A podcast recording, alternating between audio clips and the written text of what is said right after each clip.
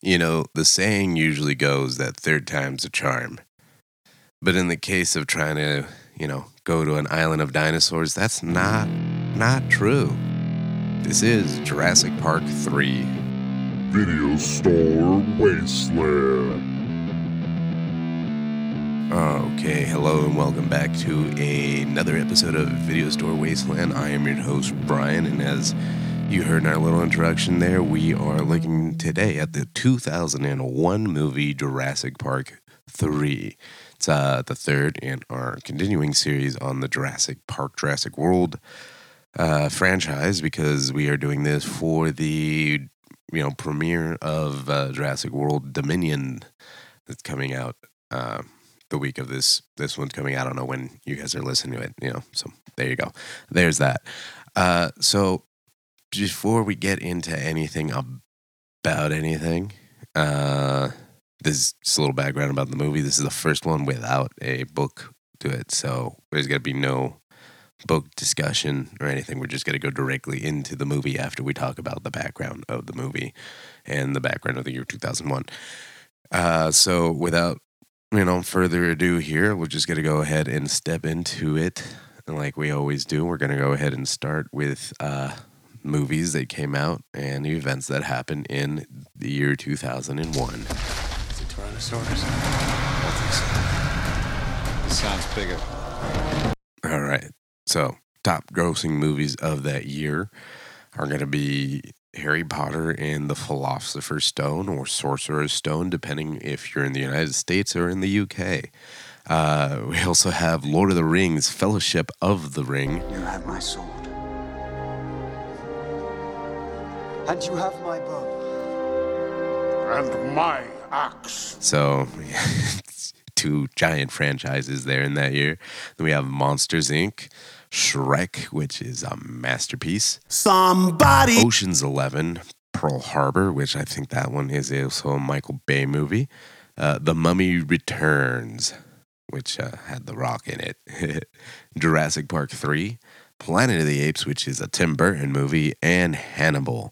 So those are the, you know, top grossing movies of 2001. So that's basically what everybody was going to go see in that year.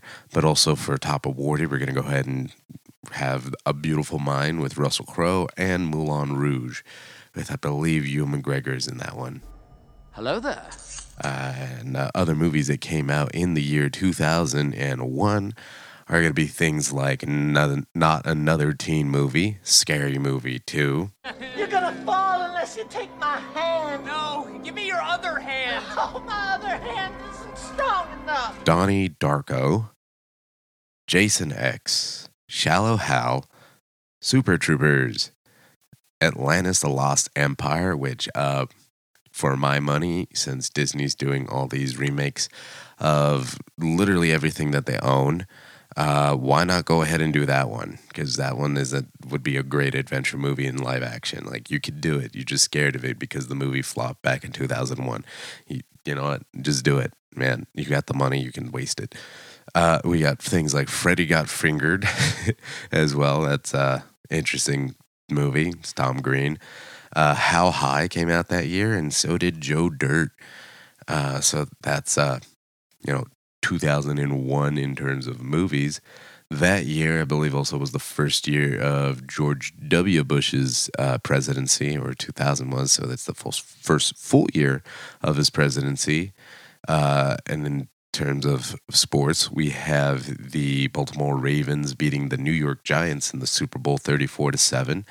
In baseball, we have World Series, uh, where the Arizona Diamondbacks, were only four years old at this point, beating the New York Yankees in a four to three series. So that went all the way to four game or to seven games, not four games. That year as well, we have the Los Angeles Lakers beating the Philadelphia 76ers four games to one in the finals. Uh, and that is uh that was the first that's the second year of of the uh the Kobe Kobe Shaq uh, three-peat. So it would be 2000, 2001, 2002 would be those years.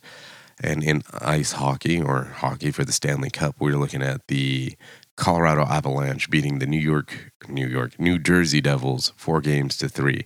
And since I, you know, also a golfer that year as well, Tiger Woods becomes the first golfer in history to hold all four major championships at the same time. So you know, that's uh, that's the Masters, the PGA Championship. Um, Jesus, what a I just started the golf stuff, but you know, he he's basically, you know, goaded at this point. And uh something I'm going to mention because I believe in the last uh, episode I mentioned something about uh, movies from the year 2001. And in this case, this movie came out July 18th, 2001. This was a few months before September 11th. So, in the grand scheme of things, obviously, the tragedy of September 11th at the World Trade Center did change the United States. And it also changed the face of cinema because everything after that point is changed in terms of what movies are released, how people consume them, and genres changed at that point because some genres got revived after that. Because um, when you think about it this way, movies serve the purpose of escapism, meaning that you know you would go to a movie to forget what is going on.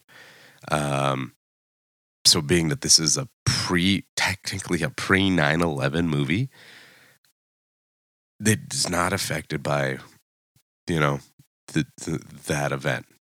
All movies that come out after that, I and so like anything comes out in 2002. Whenever we get to movies from 2002 and do the, or you know, in 2002 and on, that's when we'll see a marked shift in how audiences see movies, how genres are produced, how how everything changes. It's and, and it's such a pivotal thing uh, that event you know September 11th. Um, we're going to go ahead and just have a little bit moment of silence for all those lost, either in uh, in the World Trade Center in the subsequent uh, military action that the United States did uh, proceed proceed to do.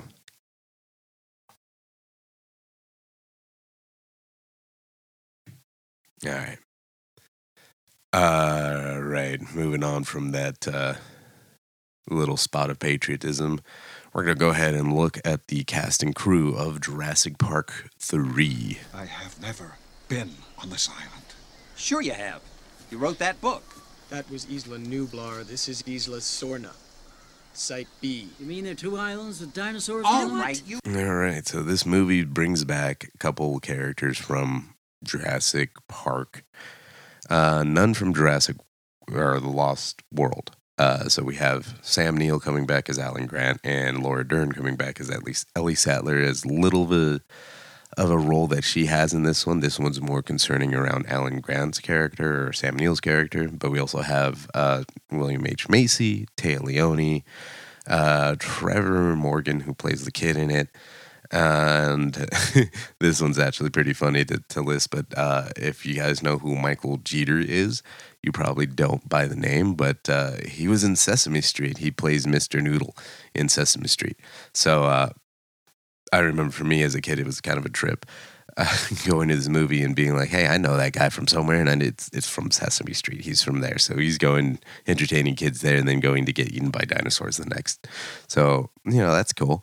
Um, this movie in terms of cast for most most of the Jurassic movies is very minimal cast and and that's good, you know. Uh, so that's what we're looking at and kind of established names. Nobody's really getting started here.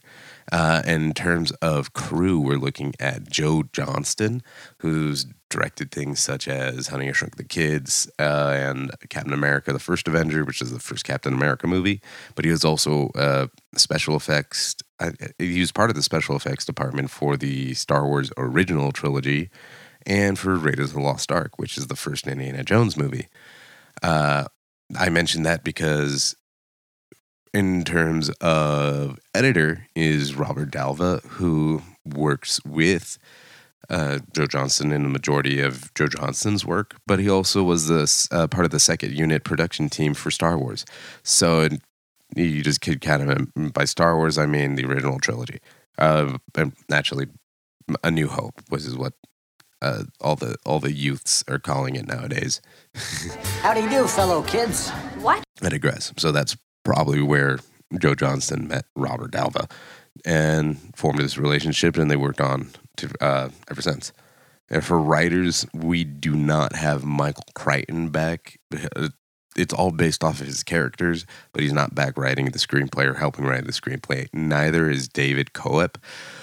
Uh, and the story goes is that apparently Crichton worked with the screenwriters for several days to help brainstorm a, a story for the movie, but he left after a few days when they couldn't come up with a satisfactory idea. So I don't know if that gives anybody any sort of hint of what's going on next, but uh, you know that's never a good sign when when the writer leaves after a few days when he can't come up with a good idea. It's not a good sign for anything. Uh, but that's for in terms of who the characters are based off of, but the writers for it is Alexander Payne, and if you know that name, he directed Sideways and Nebraska, and he also wrote that. But he also wrote I Now Pronounce You Chuck and Larry, which is the comedy with Kevin James and Adam Sandler. I'll have to do something on that one because it's.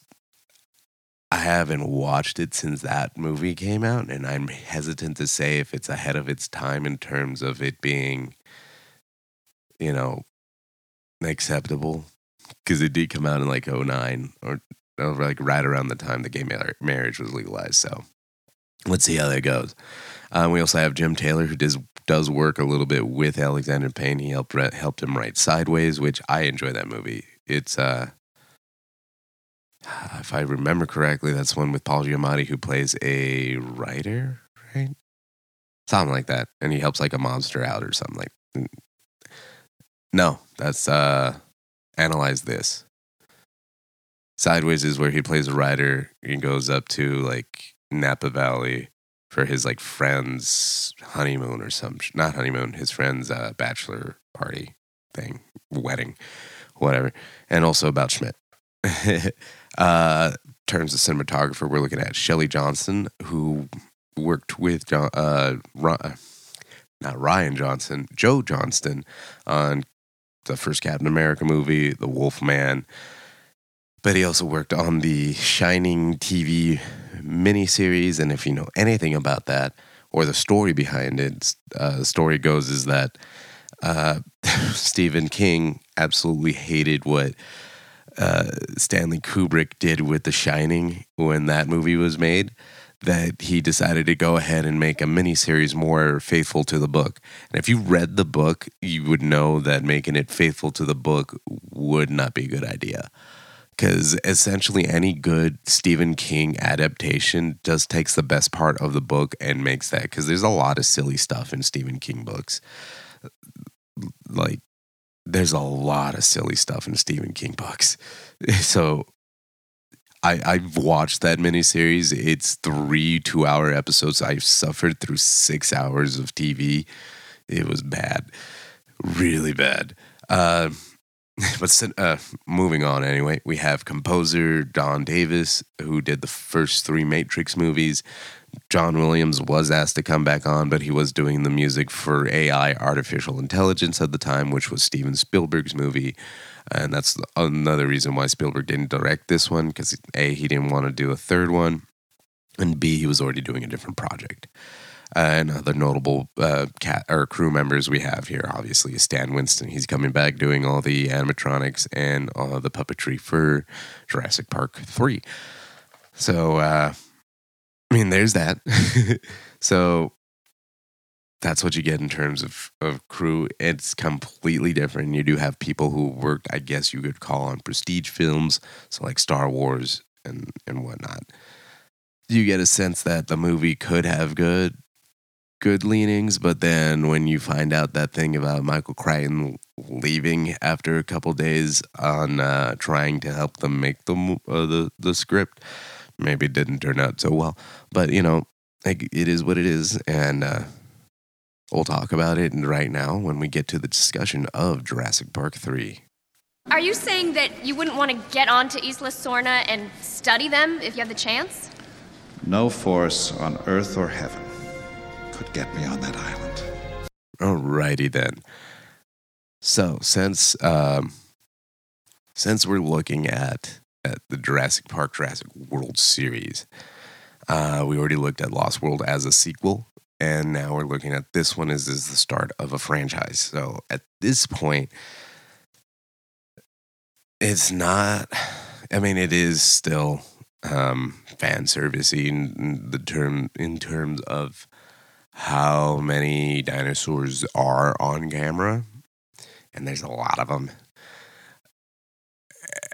There's so many to the point where it's almost a little bit distracting. But it, the thing is, is this movie takes place on Isla Sorna, which is Site B, which is the move or the the movie. It's the island from the Lost World, so the island from the second one.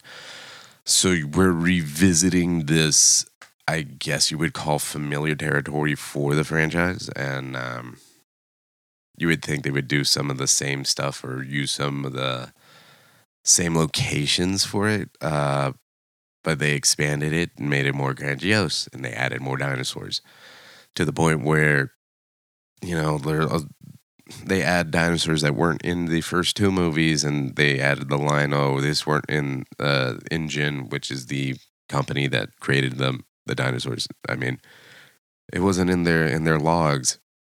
And later on in the Jurassic World series, they have a fucking line retconning all that together because they illegally cloned. Like, come on, dude. Like, yeah, this is just closing closing little plot holes that didn't need to be closed, right? But anyway, I digress. Um, again, the, the beginning of this movie does not open like a Steven Spielberg movie. Immediately when you when you see when when this movie starts, you're like, oh, this is not not Spielberg. Whether it's good or bad, it's it's uh, really up to if you like the movie. The movie was alright. I'm gonna say right here, right off the bat, it wasn't as bad as I thought it was, or remember it being.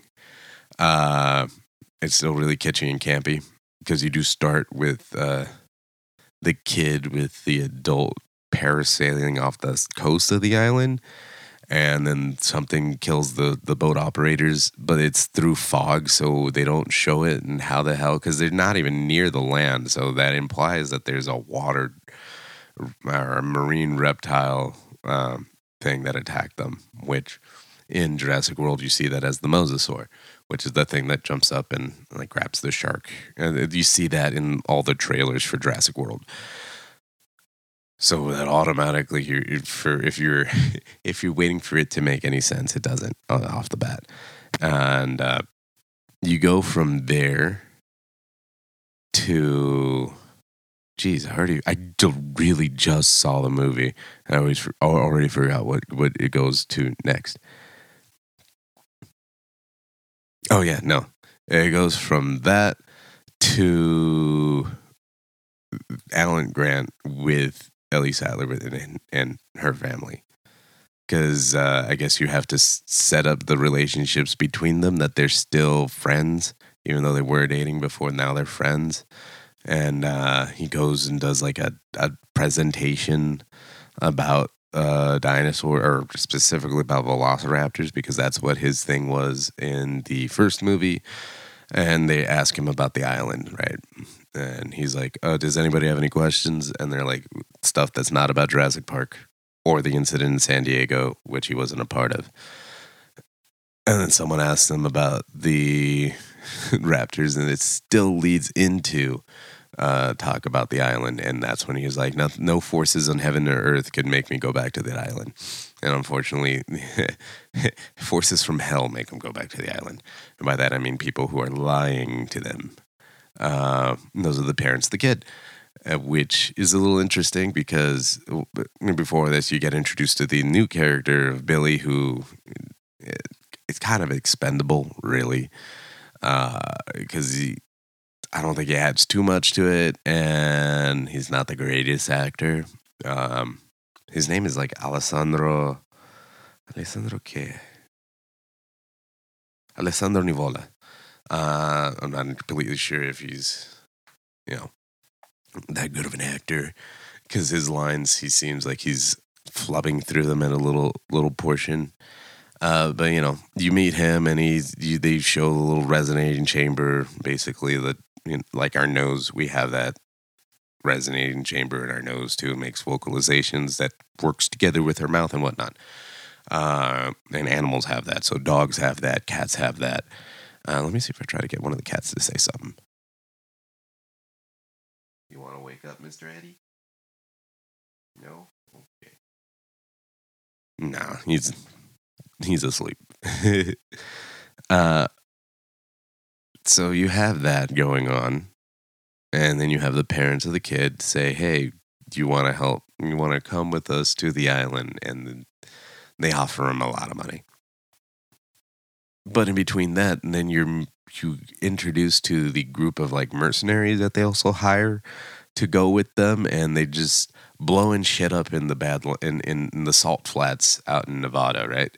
So like, all right, I don't know where it's going, uh, and it's completely different from the other other movies. And just to give a little hint about what's going on in this, when they started principal photography, which is the you know beginning filming of the film of the movie, the script wasn't finished yet. So they started filming it without a finished script. Yikes. so I have no clue what scenes they started with first. So that already for me just screams like the movie's not going to be that great. Uh, so eh, at that point about it. Uh, but you have all that, and they finally get to the island. They go on that plane, and that's when we have the infamous talking raptor scene where Alan Grant falls asleep and he's woken up by a hallucination of a talking raptor. But mind you, this is one of the raptors from the new island. So why would he see one of the raptors that are new and not one of the ones that he saw on the park originally? Makes no sense to me, really. Uh, because, like, he only knows how one of them looked. How how is he visualizing that? And it's just like it, it just says his name. And okay, I guess. I guess earlier he's he's trying to get a bird to say his name too, but like if that's set up as little foreshadowing because birds they're evolutionary descendants of dinosaurs, like I don't know. Anyway, after that, you're. Uh, this is actually the shortest of the Jurassic movies. Uh, Jurassic Park one, I think, is two hours. Lost World is about two hours. So is um, Jurassic or uh, Jurassic World and Jurassic World two are about this like two hours ten minutes long, but Jurassic World three is like two and a half hours long. So let's see how that goes. Actually, it's like two hours and forty minutes long if I saw the time correctly in IMDb. So let's see how that goes, really. But since this is the shortest one, it does feel like that because it's really snappy. It goes really quick because there's no really personal stories that are going on because it is not like the other, the previous two movies that are based off of books and are a little bit of a techno uh, capital capitalist thriller sort of thing. They are, this one is a straight action monster movie because although the creatures here are act a little bit more like animals than they do in the next movie. Uh, the next movie being Jurassic World, they're still very, very much so monsters. Because a, why is the the Spinosaur, which let me just go off on a little tangent on that. Uh, the model that you see in this movie by the time the movie came out was completely redone in terms of what I mean by that is the paleontological model the Spinosaur you see in, in Jurassic Park 3 isn't what paleontologists have uh, postured it looks like now. What it is now is more of an aquatic animal, not sort of a land animal. It may have walked on all fours. It was a little chubbier. It was like a big, mean duck, right? Uh, but in this one, it's svelte, very quick, uh, very big. Because uh, because it goes and it like attacks them. Like why it's provoked into attacking but once once you figure an animal has been sedated in terms of you know not being able to catch its prey or whatnot the first time it would try to leave you alone but the thing keeps coming back and that's what i mean it, that it's a monster at that point. Uh that's fine i guess if you're just trying to make this straight up an action movie but when you're looking at it in the grand scheme of what the other two movies were, it doesn't really work out that well. Uh, the you have that like passing of the torch sort of between the the Spinosaur and the T Rex. You know, Spinosaur being now the big bad in this one, where they have that battle. Granted, the whole overall movie isn't as good as the first two, but that's still really fucking cool. I I rewatching that battle scene, I'm like, you know what? Uh, for for this movie's flaws, at least that's still entertaining, and I like things that are entertaining. So this one's more straight up just a popcorn flick. By that, and you're just sitting there eating popcorn the entire time, you know, glued to the screen of the movie. When that all is said and done, and then you get introduced to why they're on the island. That the they that Alan Grant got lied to, that they're there just to find the kid, but you know he was never on that island originally. He as an Alan Grant, so it would have been better if they called on Ian Malcolm. But you know, they already got him for the second movie, and they didn't want him back for this one.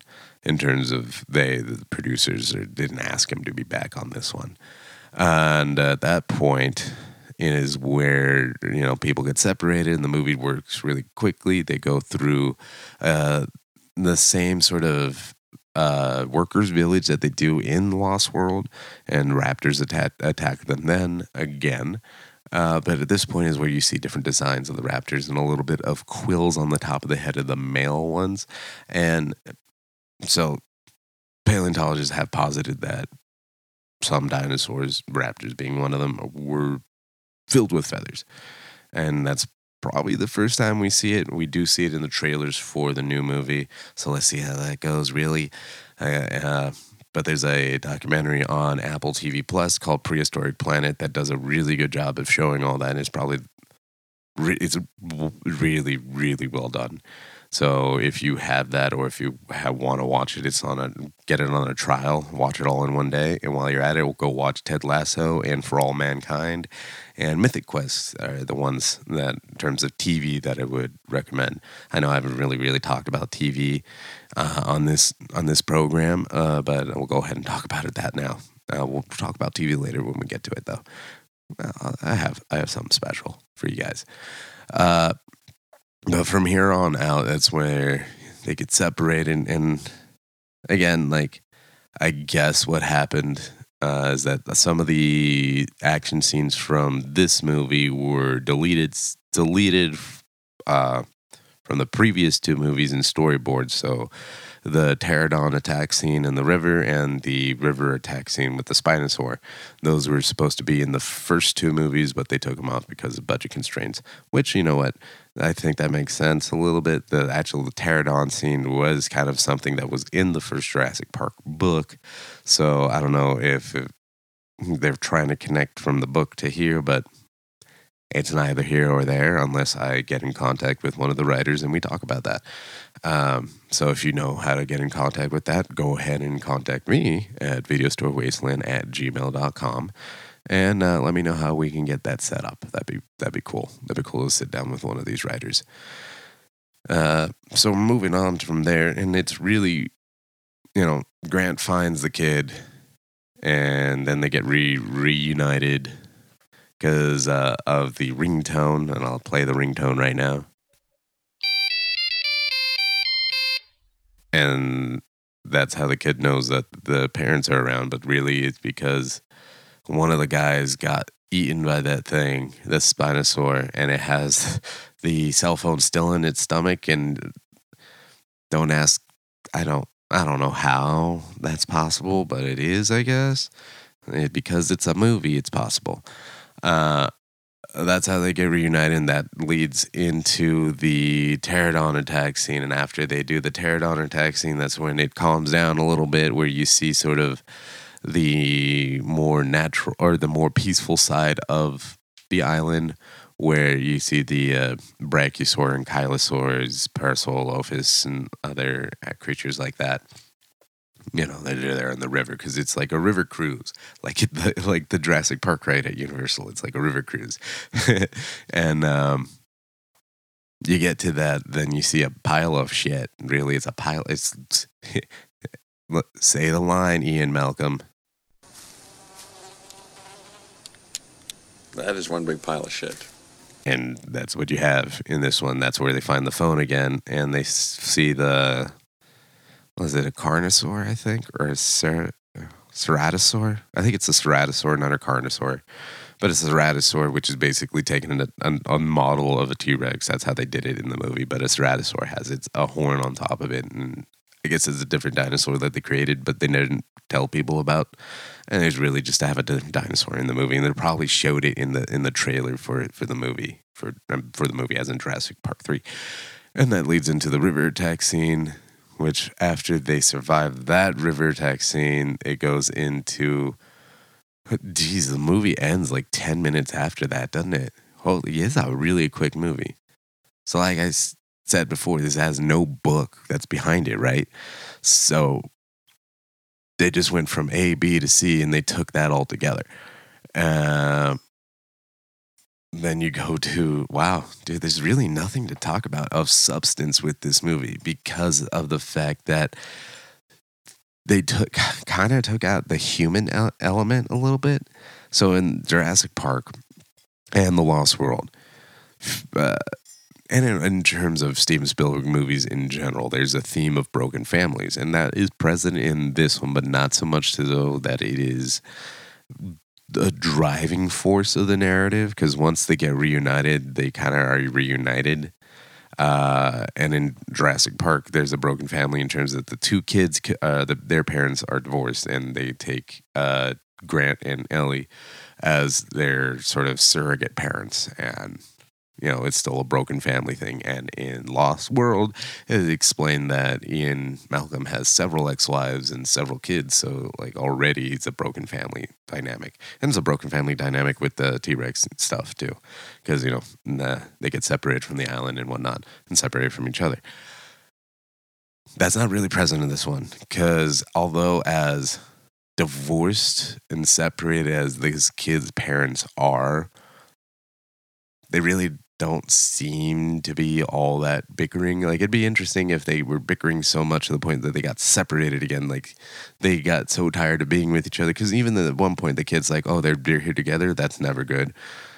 But you don't get that sense um, in the actual movie, which is interesting though, because the fact that the writers are Sideways is a great, really well written movie, and so is The Descendants, which again, The Descendants is about a family dynamic.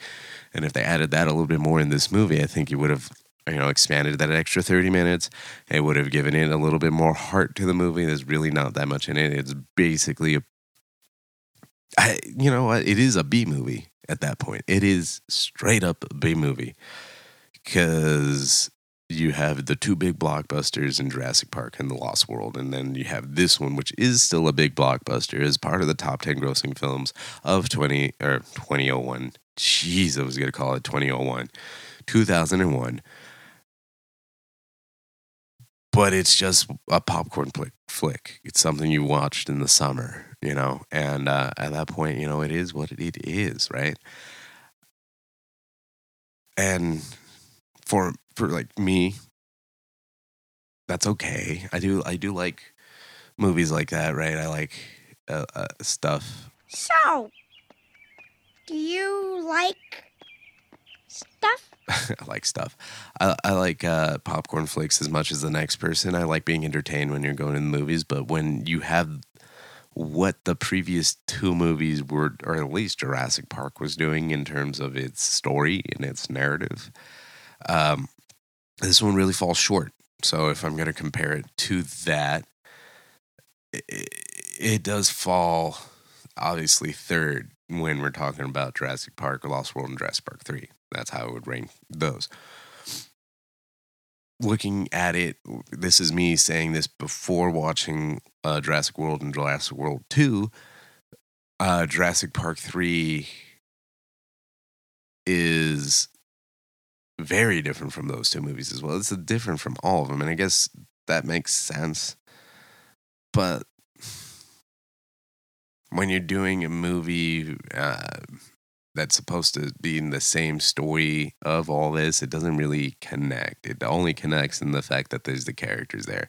Like, there was a reason for InGen to go into the island and take all the dinosaurs back in the second movie. There's really no reason for anybody to do anything in this one. They're just existing there to exist there in terms of being characters in the movie.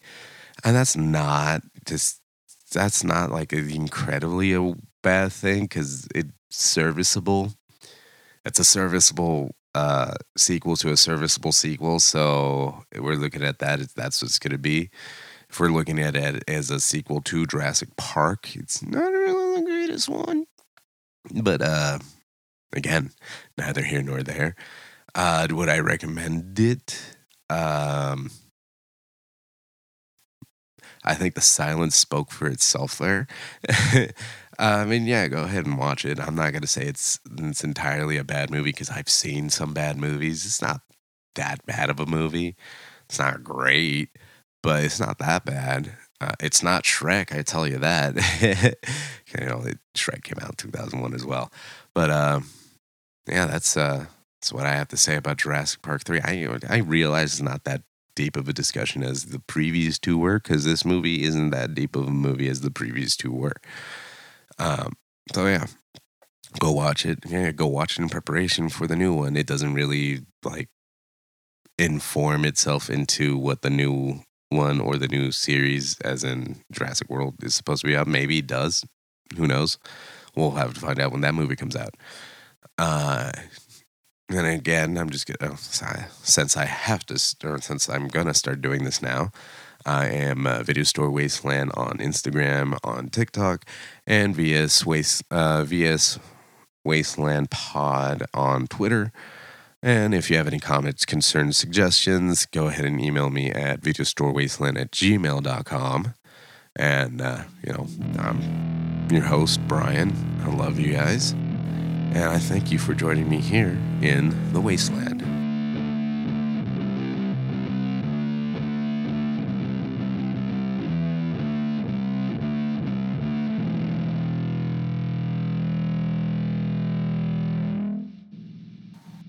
All right. Mm, here's some guitar for you.